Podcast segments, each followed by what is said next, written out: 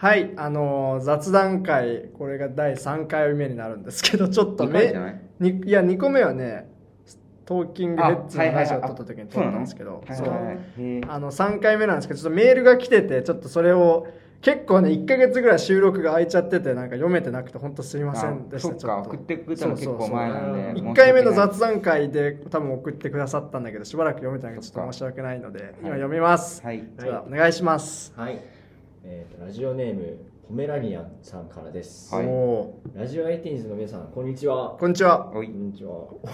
はい、えー私は正直普段全く映画を見ないのに皆さんのお話が面白くて毎回聞いてるうちにだんだん映画も見たいなと思い始めた大学生です。おお、え ありがたい。マジか。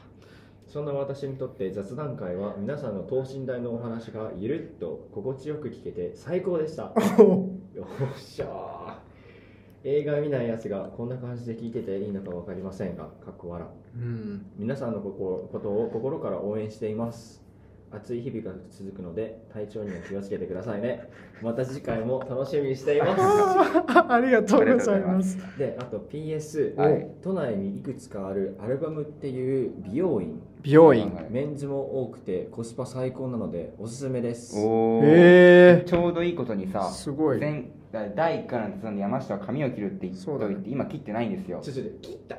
切った本当に？切ったっていうかあれは？整えた？ここは？そのもみあげのとこ。もみあうんあの整整えたえたらか。あの雑談会を取ってえっ、とまあ23日後ぐらいにうん。ちゃんと整えに行ったの、はい。でまああの長いのがなんか結構今気に入ってるから、うん。ちょっと長いままで整えてもらおうと思って。あでーそこからまあちょっとね23週間また経ってでへ伸びて前と同じぐらいになったっていう。えなるほどね。あーじゃあでもそろそろ山下切った方がいいような長さ アルバムっていうのがありますね。すごい。新宿とか渋谷とかね。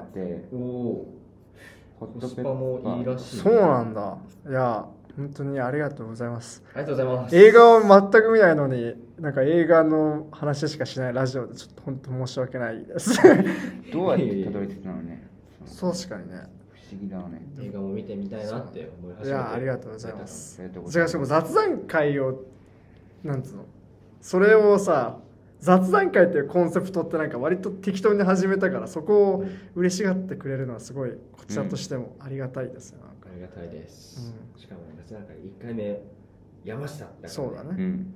そこでちょっと記念うん。の第1回目が、記念の第1回目がはい、うん、ツイッターでね不穏なとかなんか言ってたけどだどなたが言ってたんですか？どどなたがって俺ツイッターを出したの誰誰でしょ なるほどね。少なくとも俺じゃうん。そうね。いや本ま当に、あはい、うん。第1回なんか楽しんでいただけてありがとうございます、うんありがとうございます、はい。本当に。体調、ポメラニアンさんも体調には気づ気をつけてください。今ね、うん。そうね今あの熱中症とかもとかうんいろいろ猛威を振るってるわけですから。はい。はいなるほど。いやありがとうございます。こんな感じで雑談会でもいいのでなんかメールを送ってくれると嬉しいよ、こんな感じに喜びます。はい。ありがとうございました。りがとうございました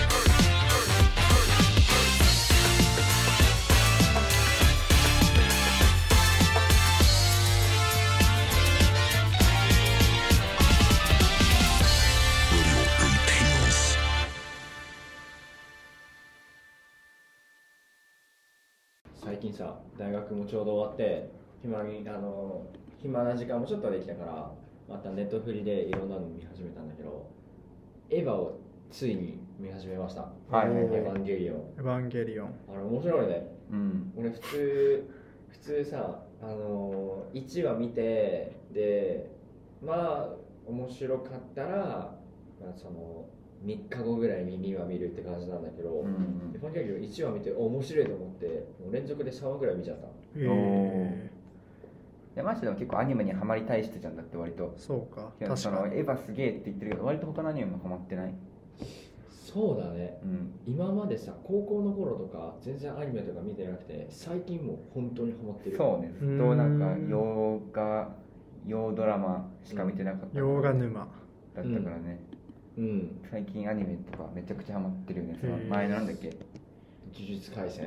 そうそうそうヒロアカそう。とかヒロアカも映画やってるよね今あそうヒロアカ今やってるね。見に来たよ。そばかす見に行った時すっごい混んでてそばかす人気だなと思ったらヒロアカだった。あそうなの？そばかすは人気だった？うんまあまあぐらい。でもなんかそばかすのなんかヒロアカじゃないか。見るときにあの上映前に予告編があるじゃん。うん。ヒロアカっぽいなって気がするんだけど。ヒロアカっぽい予告編があった。うんうんそそばかす見るときヒロアカじゃないあそなのかな。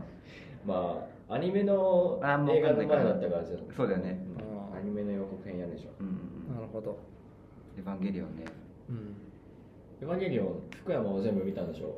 俺はアニメを見た後にうん。なんかあの映画のやつ映画見てあなんかー真心を君にみたいなやつうがあったけど、うん。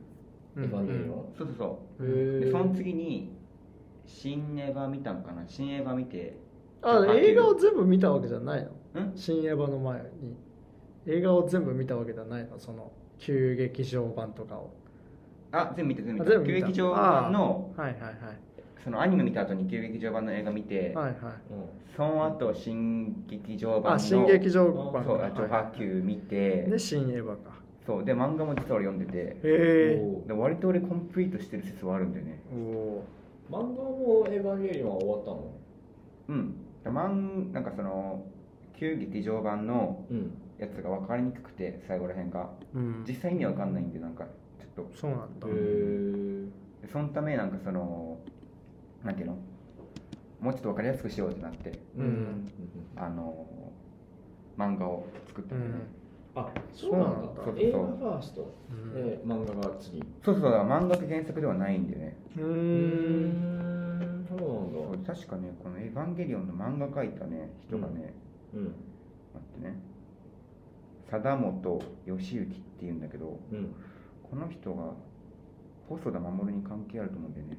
うんへえなんでだろうんなところでつながりがあるんだそばかすと。そうそうそう。なんなんちょっと待ってね。何何弟子とか。あなんか知り合い。これはネット情報だからちょっと正しいんかな。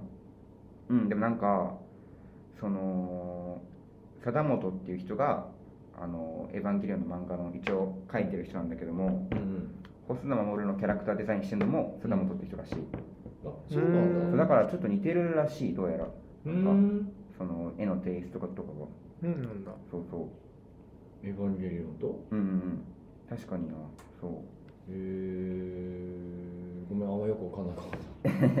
そんな似てるか？どうだろう。な似てるキャラるクターデザインはどういう仕事なんだろ確かに。キャラクターデザインってなんだろう？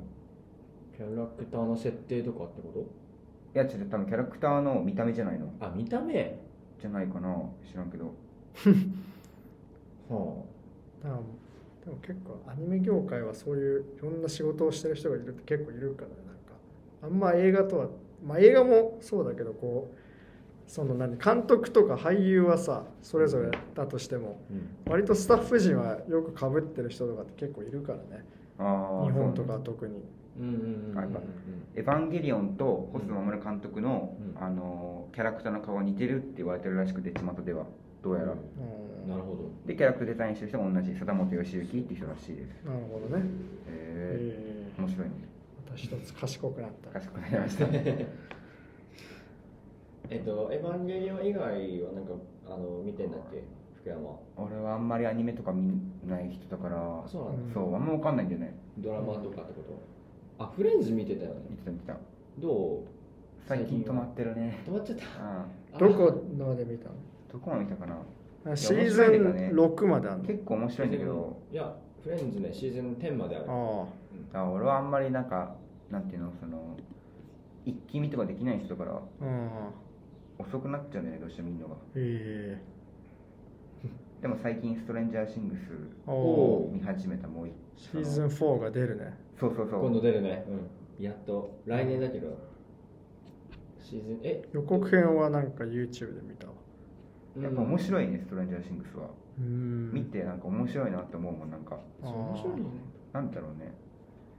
そのやっぱやっぱなんか10代の子たちとかうん。が怪物と戦っていくとかさ、うん。あとぱやっぱ面白い。アメリカのなんていうの？何年代？あれ80年代？80年代。の感じとかうん。音楽とか流してきたりさ。うん。あといくつかの物語が同時並行するとこあたりするなんていうの？うん。やり方とかうまいよねすごく。うん。今どこまで見てんの？あのシーズン2を見終わっててずっとストップしたの。夏休み入ってからシーズン3の1を見始めた。おおシーズン3面白いでしょ。らしいね。まだ俺1話しか見てないから。分からんけど、うん。面白そうな感じはある、面白いよ面へ白い。シーズン3あのラストがまあなんか笑えるし、まあ、泣けるしうん。うん。面白い。ああちょっとネタバレは避けたいから。なるほどね。うん。そうなんだ。シーズン3がさあのまああのなんだっけ所長がいるじゃん。ホッパーね。ホッパー所長。はいはい。役者誰だっけ？名前俳優の人。デビッド・ハーバーだっけ？分かんない分かんない。他どうしたの？えっ、とあの所長がさ、うん。あのホッパー所長がえっ、とねロシア人のアレクセイっていうのと、うん。まあ、ちょっとあのなんか知り合うのね、はいはいはい。うん、でまああのそいつのことロシア人だからスミノフとか言ってバカにするんだけどはいはいはい。はいあのこの前あった「ブラックウィドウ」っていう映画。ああでホッパー所長役がはいはいはい。アレクセイっていうロシア人役で出てくるの。え面白いな。ロシア人やるんだ、そうそうそうそうう。ん。ロシアね。うん。ロシアいいよね。ロシア。ロシア行きたいな俺ロシアのどの辺がいい寒そう。えー、モスクワとかじゃないやっぱでも無難。モスクワか。うん。なんだ無難 モスクワって結構東の方だよね多分。いや西西の方。の方ですね。あれ東の方にもう一個なんかでかいウラジオストクとか。ああそそこかでも俺モスそっかモスクワはヨーロッパの方だもんね割と、うん。モスクワ行ってみたいな。ロシアでもサン確かに。クトペテルブルクがはどどこだろサンクトペテルブルクはモスクワとともうちょっと隣の人口都市ですね、うんうん。世界史でやったよ。覚えてないあんま。もう忘れちゃったか。でもロシアでも確かにいいよねでも本当になんかちょっと前は本当に治安悪かったらしいな。なんかそのロシア？うん。ロシアその、うん。ちょっと前っていうといつぐらい？ロシア革命ぐらい？いや違うわ。だいぶ前だわそれは。なんかそのロシア人のその先輩が大学にいてうん。今すごい5年生だから5年生24歳くらいなのかな、うん。まあ、その人が幼かった頃うん。まあなんか警察がちゃんと機能してなかったみたいな。おで本当になんかそういう権力とかと検察が結びついて金とかと結びついててー。えなるほどね。え全然機能しなかったんだみたいな。ー、え面白かった。ー、すげえな。やっぱロシアってね、ロシアって感じだよね。そもうもう真冬の中外でパーティーするだけはあるね。う そうなの？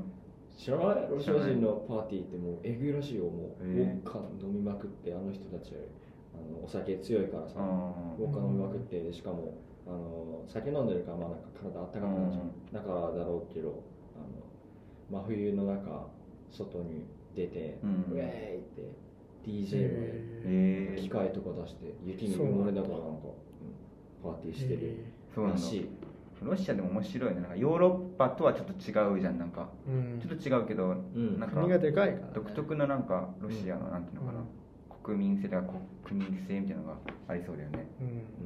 みんなプーチン大統領大好きみたいな。そうなのかな。じゃまあ、写真集は出てるけど。写真集知らないの？プーチン大統領のなんか写真集とかは結構人気らしいけど じゃあみんな大好きなんじゃないうそうだ。それは人によるんじゃない？それは絶対人によると思うけど。か、うん。だって支持率何パーとかあんじゃん。何何パーなんだろう？プーチンって。結構だってなんかプーチン批判とかよくさそうれるだよね。結構えぐいよね、うん。なんかそのそれをなんかもう無理やり退けるみたいなそんな感じや。そうだよね。プーチンってどちらかといえば。でも写真集は買うんでしょ？うん。それはでもそれ小池百合子とかって写真集出してんじゃんそうなんだ。そうだよ知らなかった。でも小小池百合子は日本人みんな好きかって言われたらそうじゃない人もいるじゃん。そうね。そういうことじゃないですか。うねまあ。その一つの戦略のうちの一つじゃない？なんかプーチンに関しては。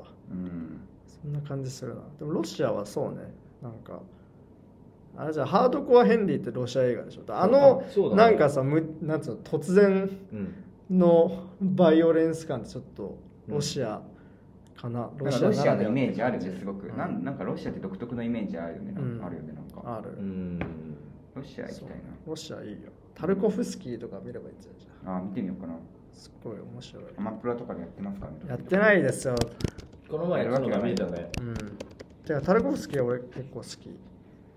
ロシア人のなんか俺名前なんとなく分かってきた最近。コンチャロフスキーとか。あのアンドレポドロフスキー。イアンドレイとか。あポドロフスキーは多分ロシア人じゃないとえマジで？そうなの？ポーランドとか？ありそうだな。あん？ポドロフスキーはどこまあいいや。ウクライナとか？チリですね。チリなの？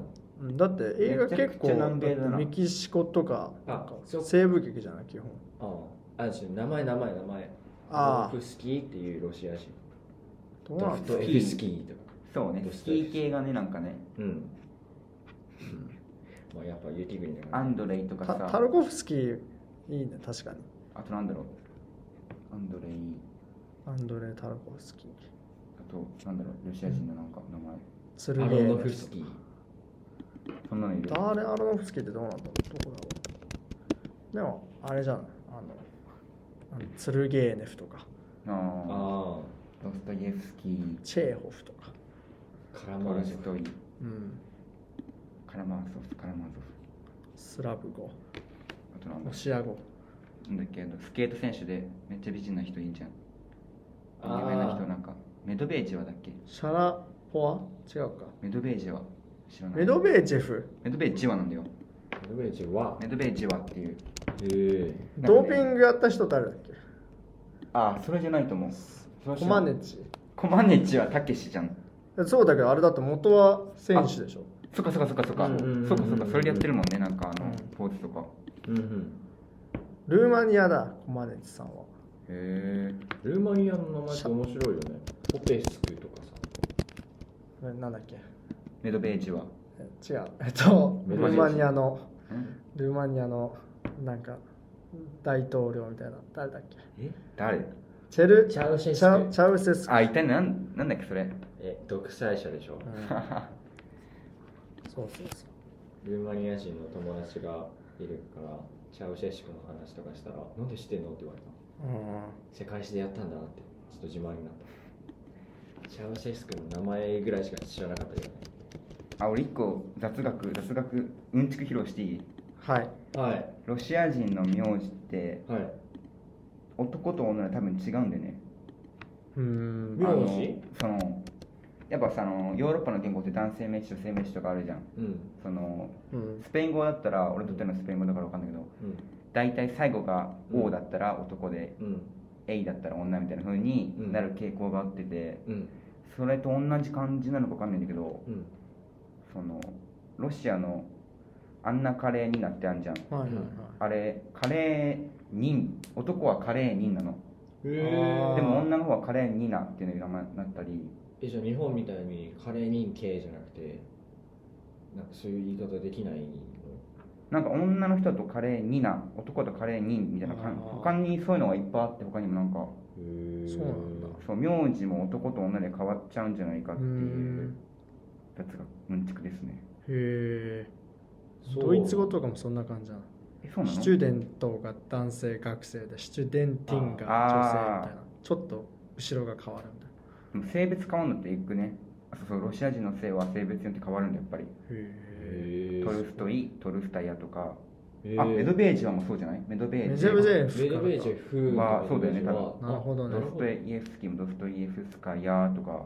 ああプーチンの前の大統領だっけ、うん。メドベージェフだっていうね。そうかもしんないね。ちょっと面白いですね。あ面白いな確かに。名字が変わっちゃうそう。っていうでもじゃあ今の時代さ、うん。あのね LGBT とかあるじゃん、うん。だからその男女だけでいいのかみたいなまあ話とか。それは確かにある。難しそうだねロシア。と古い、そうね。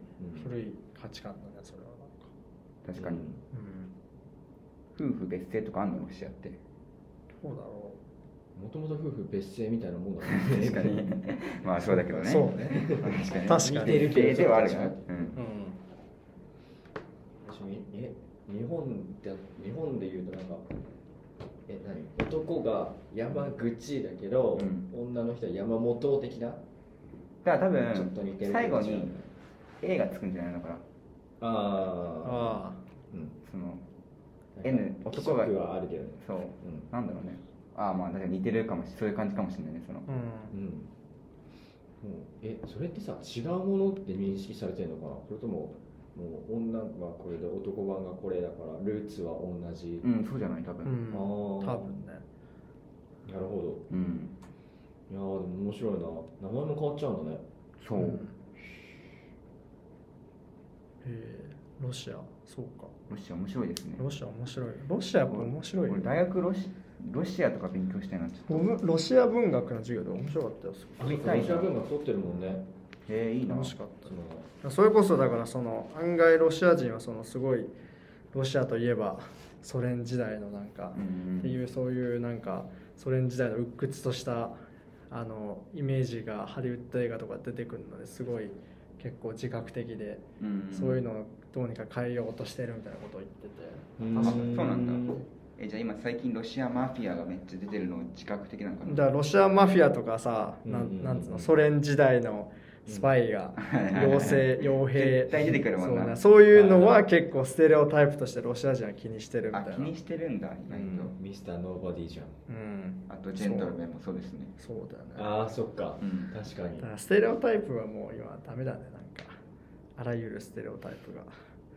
そのまあ言うてもねそのなんつうの大雑把なイメージで作ってる感じだからそれはやられた当人からしたらいろいろあるとは思うんだけどもちろんうん偏見持っちゃダメだっていう,、うってんいう時代だしね。結構なんか大学の授業でもさそういうの多くない？うん青い。偏見だけどよくそこを考え直してみたら、うん。こうだねっていう授業がめっちゃ多い気がする。そうね。でも大学はなんかそういうところだからねなんかその、まあね。まあ。新たな知識を得るっていうよりはそのうん。学問の基そう考え方をその当たり前のそのものそう相対的批評的視点を培う場だから。うん。うんどちらかといえば。そう。うん。ね。確かに。だからこううん。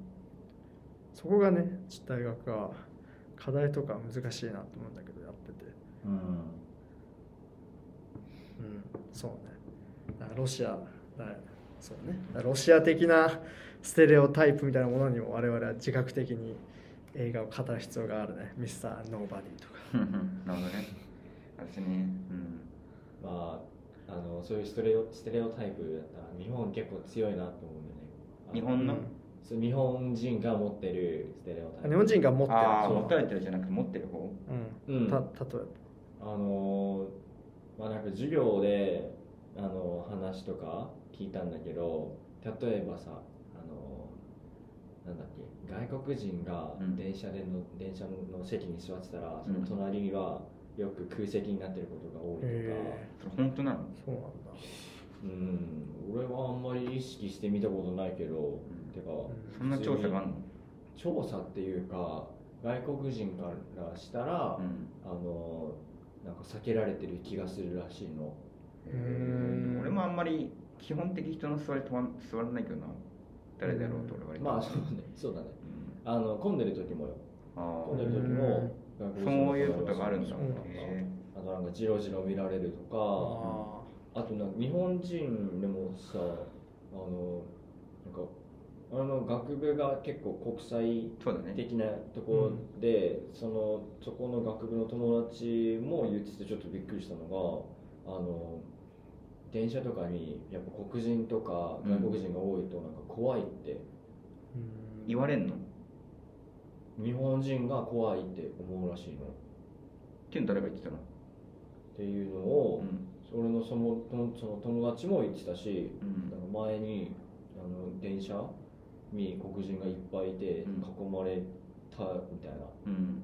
で怖かったみたいな。ああそう怖がってる経験を聞いたってこと？ねうんなんかちょっと怖かったっていうあなんか雑談程度の話だったんだけどあとかあまあ他にもね。えでもその山下同じ学部ででもそういうこと言って人、そうなんだ。ね。そう。だって学部自体はだって結構そういう人はいっぱいいるのにってことでしょ？うん。へー。いっぱいいるのになそうなんだ。その学部でさえああなるほどね。うん。へねちょっとびっくりしちゃった。あとまあ日本あのあ他には日本人がさ、うん。外国人見たらーうん。もうとりあえず英語話すって思っちゃうっていう。うー。ん。あなんか見た目で判断しちゃうんだよねっていう。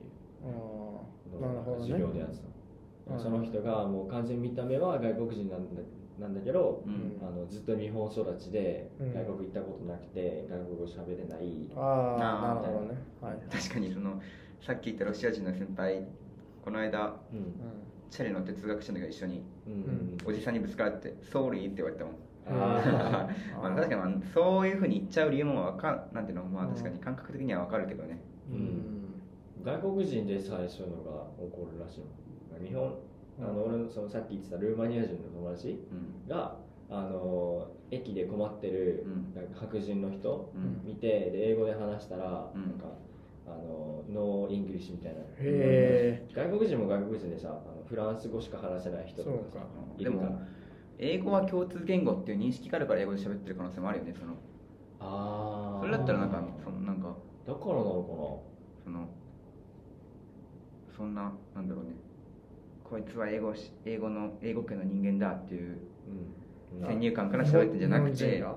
そうそうそうじゃなくてもとりあえず英語ならみんなわかるでしょっていう意味で言ってる可能性もあるよね。でもどうなんだなんかもっとそのそれはなんかもうちょっとさその 英語とかをある程度学んでうん。日常会話ぐらいは頑張ったらできるぐらいの人たちはそういう感じかもしれないけどさ。うん。なんかそのもっとあんま英語とかに触れないで普通に生きてるもう社会人とかのさうん。なんか人たちはその単にあ外国人イコール英語みたいな感じの不安感とかを抱いてる感じはある。その英語なら通じるだろうっていうよりはあやっぱり英語逆に英語しか話せないけど英語話せないから無理だみたいな。うんうんそういうなんか思い込みによる不安みたいな。うん。そういう感じはあるかもしれない、なるほど。うん、そう。そういうのもあるのか。うん、やっぱ。コミュニケーションね。そうね、まあ、やっぱにあのある程度はコミュニケーションみんな取れるようになんなきゃってことだよね、うん、この前あのジャジム・ジャームッシュのうん「ミステリー・トレイン」っていう映画があってはいはいはい。俺ブルーレイボックスを持ってるからこの前久しぶりにオムニバスだから第1話だけ見返したんですけどうん。それってあの長瀬正敏とへえ工藤祐樹っていう当時の日本人の俳優が、うん。そのジャームシ映画に出て日本人の人がアメリカに旅するっていう設定の話なんだけどうん。その2人が本当に英語を喋れなくて、なんかマジで 駅の人とかになんか話すんだけどもう超俺も別にそんな英語超喋れる方じゃないけどそれでもなんかこの人よりは喋れるかなっていうぐらい英語喋れない。なんかサンキュー。そそんぐらい本当そんぐら役じゃないくてもその俳優は喋れないいや俳優は多分喋れると思うんだけどアメリカのさあの映画に出るぐらいだから。そう役的に全然喋はいってないよううなんセリフばっかなんだけどでもなんつうの？それジャームッシュはでもそれをなんかバカにしてるっていうよりやっぱそのコミュニケーションの齟齬とうん。同時にでもそれが一瞬あの何？アンジャッシュのコント的にこう交わる感じのうん。笑いを取ってて。だからそれを見てなんかすごいちょっと元気が出たっていうかうん。別にこうなんつうの？相手とのコミュニケーションをさそのすごい語学に堪能じゃないとできないわけじゃないっていうか案外そのなんかニュアンスとかすごい伝えようという意思だけでいけちゃうっていうのをうん。ジャム氏が言ってんだったら大丈夫かなみたいな 感じが俺はしました。ね。ジャム氏大先生が言ってる。そう。うん。最低限の会話でなんかうなんか言葉ってそうらしいね。なんか最低限の文法を揃えたらんうん。日常会話できるらしいね絶対うにうん。まあ実際あの中学校で習うことぐらいしか英会話使わないもんね。うん。あそうなんだ。そうなんだなんか大学のあのなんだっけ英語？うん。のなんだっけ古典英語とかうん。うんなんかやってる教授とかが言ってたんだけど、あの今日本でやってる高校の文法とかって、うん。大学で学ぶらしいよ。うん。イギリスのなんかオックスフォードとかそうなんだ。そうフォードであのやってる英語の授業が、うん。まさにあの日本の高校の授業みたいな感じ、そうなんだ。うん、そりゃ難しいよねってあ話をしてた。そうなんだ。そうなんだ、まあ、確かになんか大学の英語の授業とかってなんかちょっと英語だから難しいかなと思った。ら確か難しいけど案外なんかなんとなくさやってること自体が超高度なことっていうよりはうんうんやること自体はなんか英語で文章をちょっと書いてみようみたいな。うんうんうんうん。で先生もちょっと早口だったりするけど別に基本全部何言っても分かってくれるし、ううん。うんね。やっぱ難しい文法やっぱいらないそうんいらうん。そうね。なんか文章を読むには必要かもしれないけどそのうん。実際自分で運用するってなってちょっとまた違うかもしれない、うん。今あのバイトでさうん。塾講やってて、うん。であの個別指導塾でさ、はいはいはい。担当生徒で一人あの高3の子がいるの、うんあそうだからあの共通テストうん。受けなきゃいけないから、俺もちょっと共通テスト最近解いてたんだけど、はいはいはい。あのセンターとね全然違うの。ああそうなんだ。あの量が多くてやばいねっていうところはあるんだけどもうあの英語簡単。簡単なんだ。うん。そうなんだ。へ全然難しい単語も出てこないし文法も全然あ難しいのないし、はいはい。中学生レベル？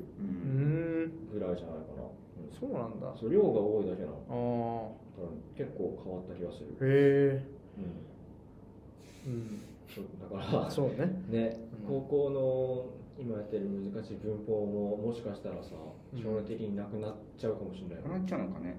うん。うん。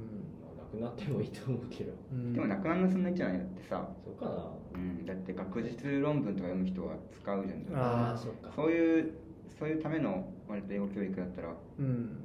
まあね。なくならないだろうなと思った確かにね。なんかまああ本当のなんかそのな会話とかは別に簡単でもいけるけどその文章とか英語のなんかサイトとか読むときはまあ何？話するときは。まあ最最低限っていうかまあ単語とかもさーうん。全然文法とかもな。全然高校の時見たことなかった単語とか出てきたりするし。だからやっぱなくならないんじゃないかなって気はする。でもなんかそうねなんかそこだけ入りになっちゃうのもまた違うよね。なんかそのえなんと英語をなんかただの一暗記科目みたいにさううん。んっていうのはねそこもなんかそれはなんか大学入って思うかな高校の時もっとそういうなんか単語を覚えたりとか文法を覚えるのもなんかためにはなったけどそれ以外の英語能力ももっと持っておけばよかったなみたいもっと話せるようにね、な話したりとかうん聞いたりとかうん。そうそう。そしたらあのーフレンズみたいにさ英語でしかわかんない面白さとかもあるからそうだね。うん。もっと楽しめるところもあるだろうしね、うん。そうそう。最近フレンズをまた俺見始めて、うん。あの電車に乗ってる暇な時間うん。結構40分ぐらいあったりするからさ、うん。1話エヴァンゲリオン20分見て 残りの時間フレンズ20分見て終わらせすげえな見てんなもそうなんだ。そうなんだよ。アニうメ夢とドラマか。そう、そうなんだうんタランティーノ映画ととかってそのジョークを本当の英語話者じゃないと全部は理解できないとか言うもんねなんかそうそうなんだ。あー。なんか確かにそういうの分かったら面白いかもしうん。まあやっぱどの言語にもさそういうジョークあるもんね。そうね。ん日本語だって。日本もそうだしなうん。結構な。れないそうね。親父ギャグとかさ、あうー日本語はでも難しいよねなんか、ん、難しいよやっぱ。うん、今日は日曜日で11月17日にはいはい。なんかみたいなそういうあるじゃん。なんか「日」日っていうあの、にうんうん日曜日とか全部が違う文字読み方をする文章がなんか日本語問題の最難関問題みたいな。そうなんだ。ね。そう日本人は簡単に読めちゃそうそうそうそう、ねその試験の中で一番レベルが高い問題はこれですみたいな これが簡単に読めないと日本でやっていけないよう。ん 確かにまあそうね。へえそうよね難しいよ。だるいよな漢字とかうん。カタカナとかそうそうそう。ひらがなあるからマジで。うん。だそうね。その大学でさずっとあの英語うん、うんばっかやってて、うん。日本語読んでないから最近どんどん漢字を 忘れちゃうんだねっていう。それが結構な悩み。あでも俺も漢字なんか多分もうパソコンで打つようになったから、ね。自分で書けなかった、書けなくなっちゃう塾とかでパッと教える時一瞬書けなかったですよ。うん、でもまあ書けなく俺書けなくていいかなって思っちゃってるもん最近。なんかもうよくないかもしれないけどもう書けなくていいべみたいな。俺もね一時期思ってたの、うん。いいべと思って。うん。でどんどんどんどんあの忘れちゃってうん。あのこの前さすがにやばいなと思ったのが、うん。最低の低がさあ浮かばなかった。それはやばいな。低か。あそれは本当に。あの一瞬一瞬っていうかそこだと思ったの。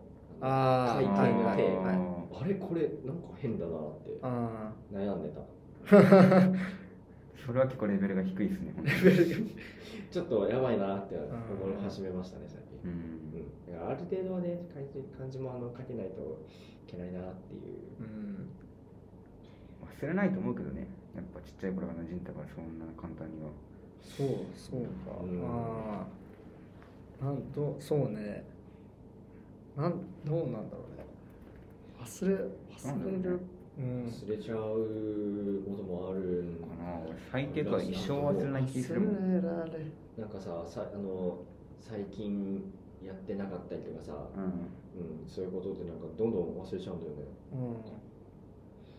まあ、なんか自転車の乗り方とかあったらずっと覚えてると思う、うん。スキーの仕方とか、うん。好きな時間まあね、体で覚えたこととか、うん。そうだよね。ん。多分忘れないと思うんだけどね、うん頭で覚えたことなんかどんどん忘れちゃう。もしかしたら若年性アルツハイマー入ってるよね。ちょっと。いやでも大体みんなそうじゃね？なんか、俺だってバイ辞めたバイト先の人の名前と顔を思い出せない。希薄な人間関係だな。なんか全然思い出せ希薄だな本当えどこやめたの？映画館か？映画館。あなんか。いやなんかある程度は思い出せるけどなんかあんま関わりなかった人とか。あはいこんなことじゃやっぱ。うん。だからそんなもんですよ、よかったです。じゃあ、うん、漢字も忘れちゃうっていうことですね。そうだね。はい。って感じかな。そんなこれは今回何回ロシア。ロシア。からロシアから考える記憶と言語。かっこいいな。高度なな。んか言語的し記憶力。そんな感じにするか。うんそれがいいと思う。大学のなんか発展科目みたい。そう。そうね。大学の授業の名前みたいそうだ はい。そんな感じですか？なはい。じゃあ本編もよろしくね。はい